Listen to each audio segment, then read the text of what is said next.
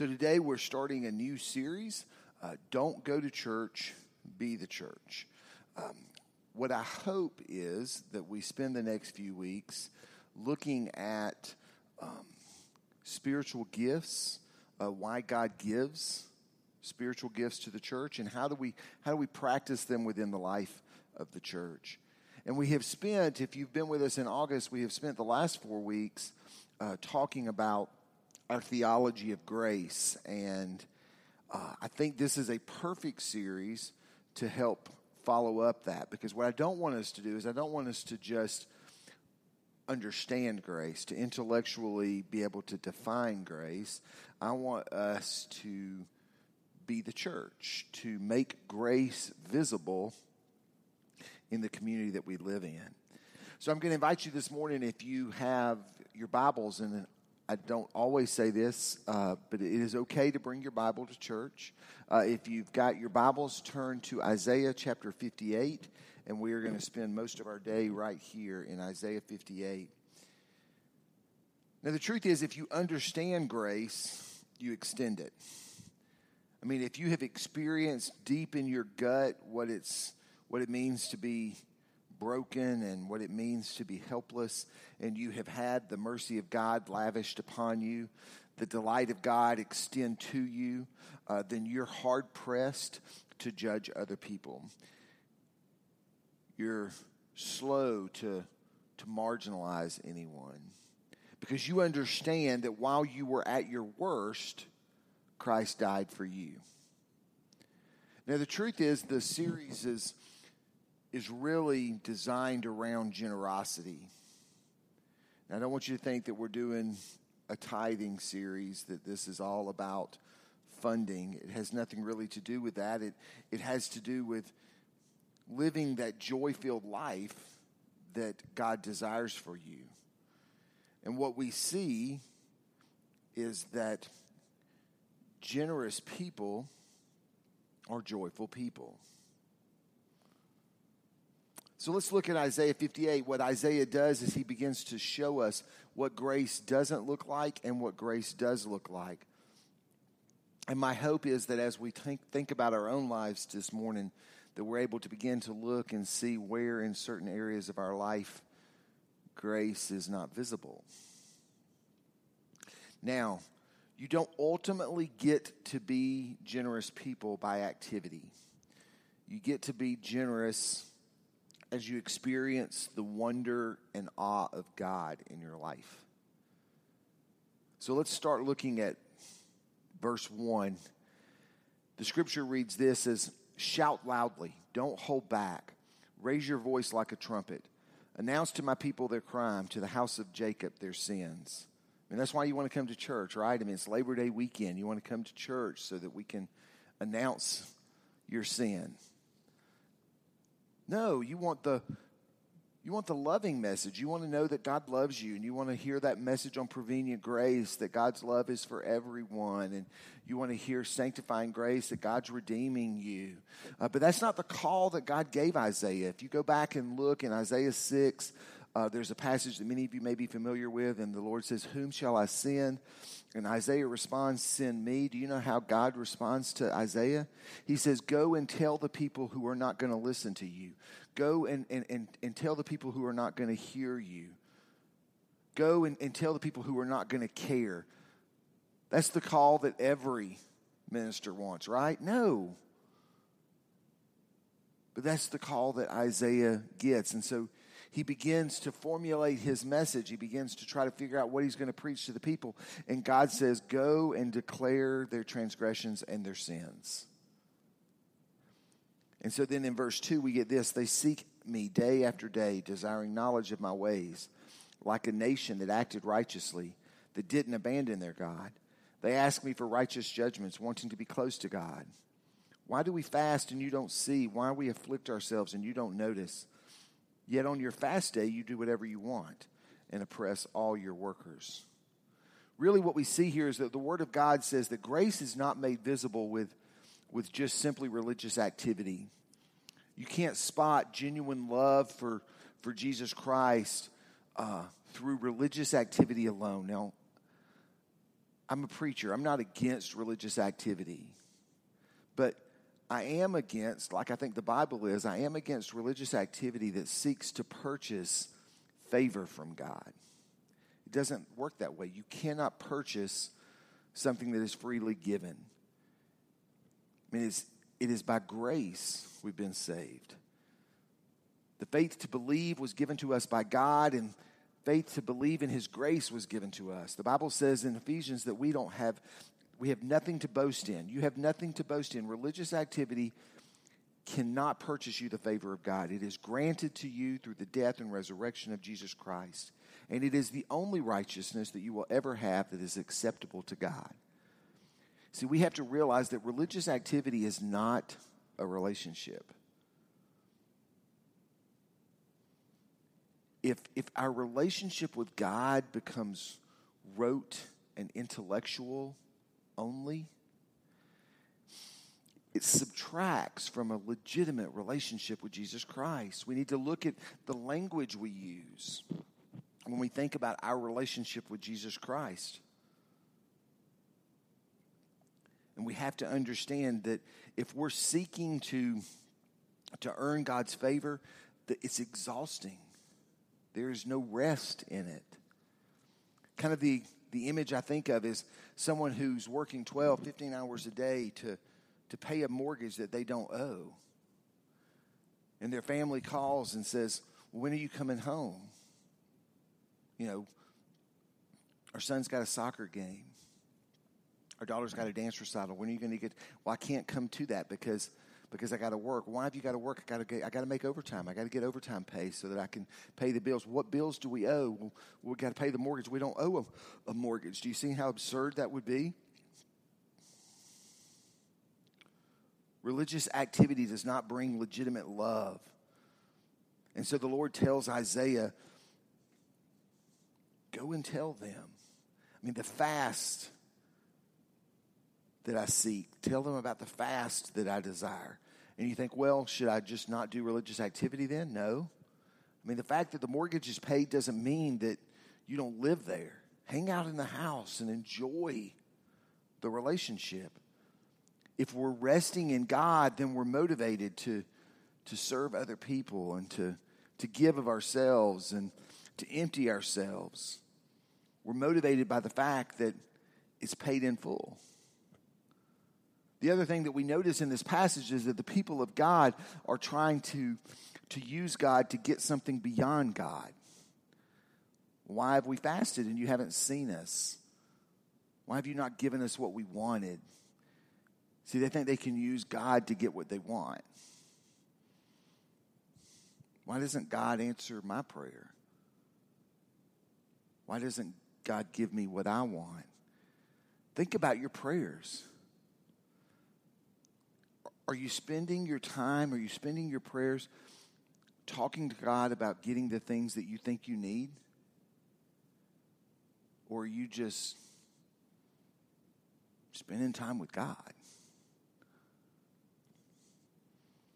So we go back to our text and verse 4 it says you quarrel and brawl and then you fast you hit each other violently with your fists you shouldn't fast as you're doing today if you want to make your voice heard on high see what we see is that when grace is not present that there's there's something divisive in our relationships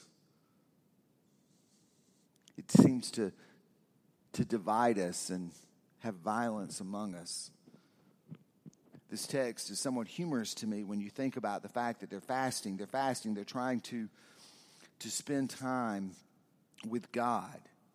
We have to think about the context. When they fast a meal, we tend to think, okay, well, that's 30 to 45 minutes of their day that they're setting aside and they're going to focus on God for that 30 to 45 minutes. But we have to remember that this is an agrarian society, and so preparation of the meal itself would take hours. So they're setting, when they set a, set a meal, they're setting aside two, three, four hours. And yet, somewhere along the way, this has not created humility in their hearts. This has made them violent. Have you ever thought about the word hangry? That moment where hunger and anger collide? The other day, uh, Friday night, uh, Claire and Lydia and I were were shopping and we had not eaten lunch. And all of a sudden, we kind of turned to each other and realized that we were getting close to, to hangry because we knew that we needed to eat and we need to eat now. It makes you operate in a way that is contrary to how you normally would operate. I mean, what's happened in this text is their fast didn't lead to humility, it turned them violent towards each other. And so Isaiah begins to say, okay, this is what grace does not look like. Now let me show you what grace looks like in our lives. Look at verse 5. Is this the kind of fast I choose, a day of self affliction, of bending one's head like a reed, and of lying down in mourning clothing and ashes? Is this what you call a fast, a day acceptable to the Lord? Grace is made visible when the people of God walk in humility, when there's a lowliness of heart and knowing that there is something bigger and something more important to us. It's a, a lowliness of posture that has us bowing our heads and saying, You're worthy, God. You're holy, God. I'm unworthy. You're magnificent. I'm not. It has us in mourning clothing, sackcloth, and ashes. And what that simply means is there's a confession of our great need and of our great failure before the holiness of God. Romans 8 makes it clear that you and I are being conformed into the image of God. We're being conformed into the image of Jesus Christ. Philippians 2 says it this way Listen to this adopt the attitude that was in Christ Jesus. For all of us, adopt the attitude that was in Christ Jesus Though he was in the form of God, he did not consider being equal with God something to exploit. But he emptied himself by taking the form of a slave and by becoming like human beings. When he found himself in the form of a human, he humbled himself by becoming obedient to the point of death, even death on a cross. If you're a Christian this morning, if you're a follower of Jesus Christ, this is your future. This is my future. The more we mature in our faith, the more humility we walk in, the more we gladly step into obedience that leads to death and ultimately leads to life. See, our narrative is not that we pick ourselves up by our bootstraps. Our narrative is not that we make it happen. Our narrative is not that we overcome, that we get it done. Our narrative as a follower of Jesus Christ is that it is God, via His grace, granting us faith to put in that grace that He has saved us, He has rescued us, He has marked us, He has made us who we are. That's our story. The longer we follow Him, the more and more we are, we are marked by a lowliness of heart. Now, one of the greatest struggles that we have is pride most of our disobedience, and I might would even say all of our disobediences, but, but most of our de- disobedience is, is tied to, to us saying, I'm smarter than God. My plan is better than God's plan. I, I know more for my life, or I, I know what my life needs more than God does. Now, you might never say that, but if we look back and we look at our disobediences, we realize that pride is at the heart of most of our difficulties. What we want is we want asterisks by certain pieces of Scripture. We want an asterisk to certain commands because we don't want to do them. Because we know what's best for us. That piece of Scripture may be fine for all of you, but it doesn't apply to me. See, what we see here is that grace is made, vi- is made visible Grace is made visible to the, to the people of the world when the people of God are humble. Then look at verse 6. Isn't this the fast I choose? Releasing wicked restraints, untying the ropes of a yoke, setting free the mistreated, and breaking every yoke. See, grace is made visible. Grace is made visible first in humility, and secondly, when the people of God are moved to action to help the overwhelmed and to help the oppressed and to help the hungry and to help the homeless and to help the people who are flooded out of their homes. I really want you to get this that we, we are people who realize we were helpless and God helped us in our helplessness. And when you get that, when you really understand that, you realize you were that you were not you didn't pick yourself up out of the muck and the mire. You were picked up out of the muck and the mire. When you realize that God is the one who saved you, the one who opened your heart to believe that it was His grace that was lavished upon you, you can't help but extend it. And your eyes begin to drift to those who are helpless. If you think that God saved you because you're awesome, if you think you, that God saved you because you're good enough, you deserve it, the truth is your eyes will rarely ever go to the oppressed, to those who are overwhelmed. But when you understand that when you were at your darkest moment, when you were at your worst, that Christ died for you, if you understand that you were helpless and that you were helped, then you can't help but begin to see other people and want to help them. In verse 7, we read, Isn't it sharing your bread with the hungry and bringing the homeless poor into your house, covering the naked when you see them and not hiding from your own family? See, grace is made, is made visible when the people of God begin to die to themselves. That's the great paradox of the Christian faith. You want life, you want joy, you want fullness, you want life of abundance the way that Jesus describes it. You got to begin to die to yourself. Following Jesus Christ involves sacrifice. It involves picking up your cross and following after him. And every single one of us who are a follower of Jesus Christ sitting in this room this morning, we have laid down certain desires and wants to pursue a greater desire. There is sacrifice that is involved. I mean, I want you to imagine what it would look like if we in this room, every single one of us, began to operate with a mindset of don't worry about me, tell me, tell me about you. Don't worry about what's going on here. What's going on over there? And then you can make a tangent, kind of, kind of move that into certain areas of your life. Can you imagine what your marriage would look like if you began to focus on the interest of the other person? Think about your the relationships you have with those that you work with, those that you go to school with. Think about what happened in the church. If we began to focus on those outside the walls rather than those of us inside the walls. Freedom is found in death to self. Life is found, life of abundance is found in dying to self. And so grace is made visible. According to the prophet Isaiah, grace is made visible when the people of God begin to walk into humility, when they're moved into action and when they begin to die to themselves. And if I could sum all of that up into one sentence, it would be that grace is made visible when the people of God live with an open handed generosity, where they see all that they have and all of their abilities and all of their time as being owned by the Creator, and they are simply stewards or managers. Unfortunately, what I see in the church often is people just running around doing religious activity that is completely detached from their energy and vitality of the relationship with Jesus Christ. And that's what allows us to hide our sin. That's what allows us to, to be secret.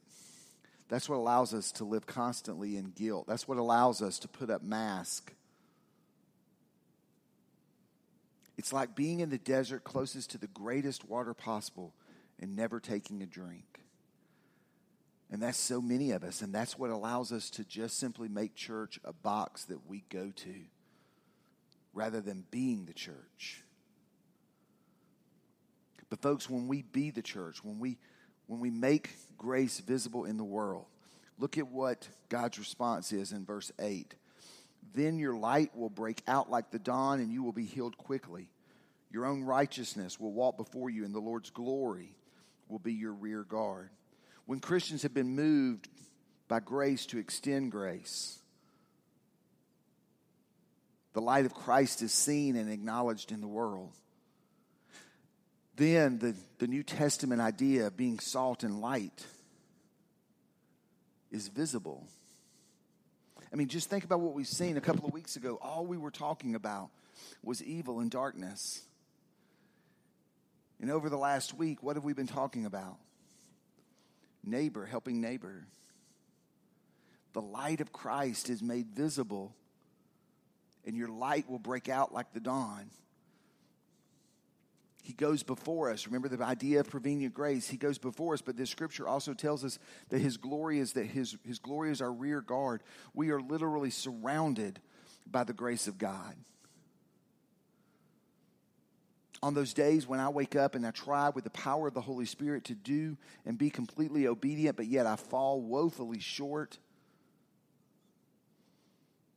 I know wherever I go, God is ahead of me and God is behind me. God is there, unwavering, unmoved, ferociously committed to me because of Jesus Christ. And then we get to verse 9, which is really awesome. Look at this. It says, Then you will call, and the Lord will answer. You will cry for help, and God will say, I'm here. Now, before you think that I am drifting into prosperity gospel, let me tell you something. There are some things that I cannot promise you. I cannot promise you that by submitting your life to Jesus Christ, that everything is going to go the way you want it. I can't promise you that when you submit your life to Jesus Christ that you're going to have a good marriage, that you're going to have health and a long life. I can't promise you that you're not going to struggle. I cannot promise you that you're going to have a bank account that is full of money. I can't promise you that your children and your grandchildren are going to grow up and know the Lord. I can't promise you any of these things, but I can promise you what God promises you. When you cry out, you will hear, I'm here. See, the beauty of the gospel of Jesus Christ is not that by following him we get what we want. The good news of Jesus Christ is that regardless of the circumstances, we get God and God will be enough. And on that day of trouble, we cry out, God is there. He is ever present. He is ever chasing. He is ever hoping. He is, His Holy Spirit is sustaining us and empowering us. That's how He blesses those of us who are saturated in grace. He is present.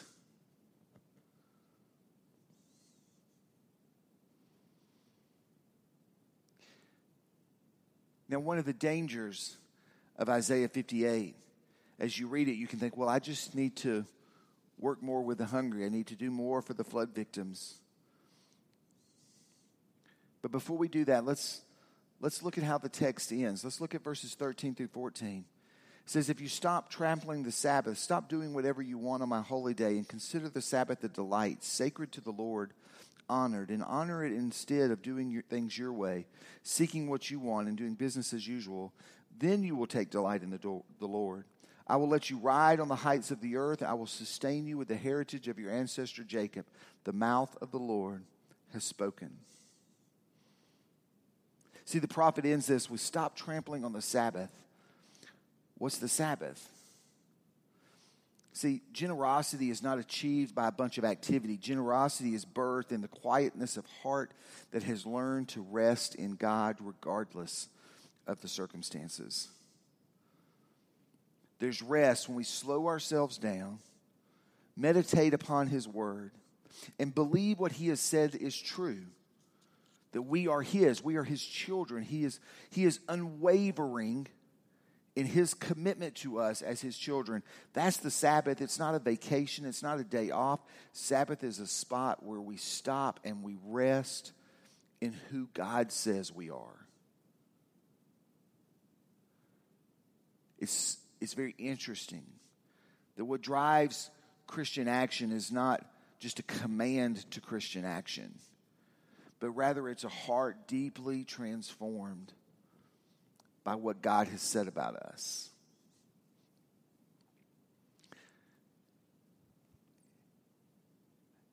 Here's the truth I, I, will never stop pushing us as a church to move outside the walls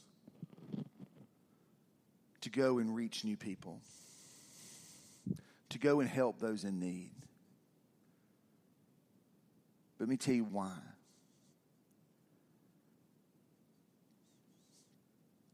because I have been broken. I have been hurt.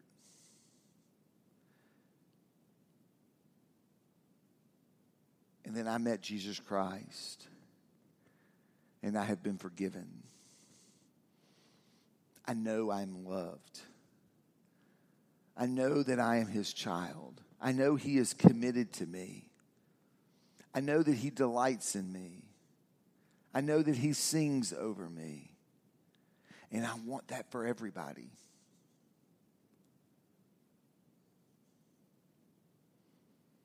Do you? Let's pray. Most gracious God, I pray right now for your church. I pray, Lord, that you can help us to, to not just intellectually understand what grace is, but I pray, Lord, that we experience your grace, that we extend your grace, that we make your grace visible in the world. I pray, Lord, that you help us to humble ourselves and die to ourselves Help us to, to be moved to compassion and action in a way that makes your light visible. That just by simply our acts, people are able to feel your presence and your power. It's in Jesus' name we pray. Amen.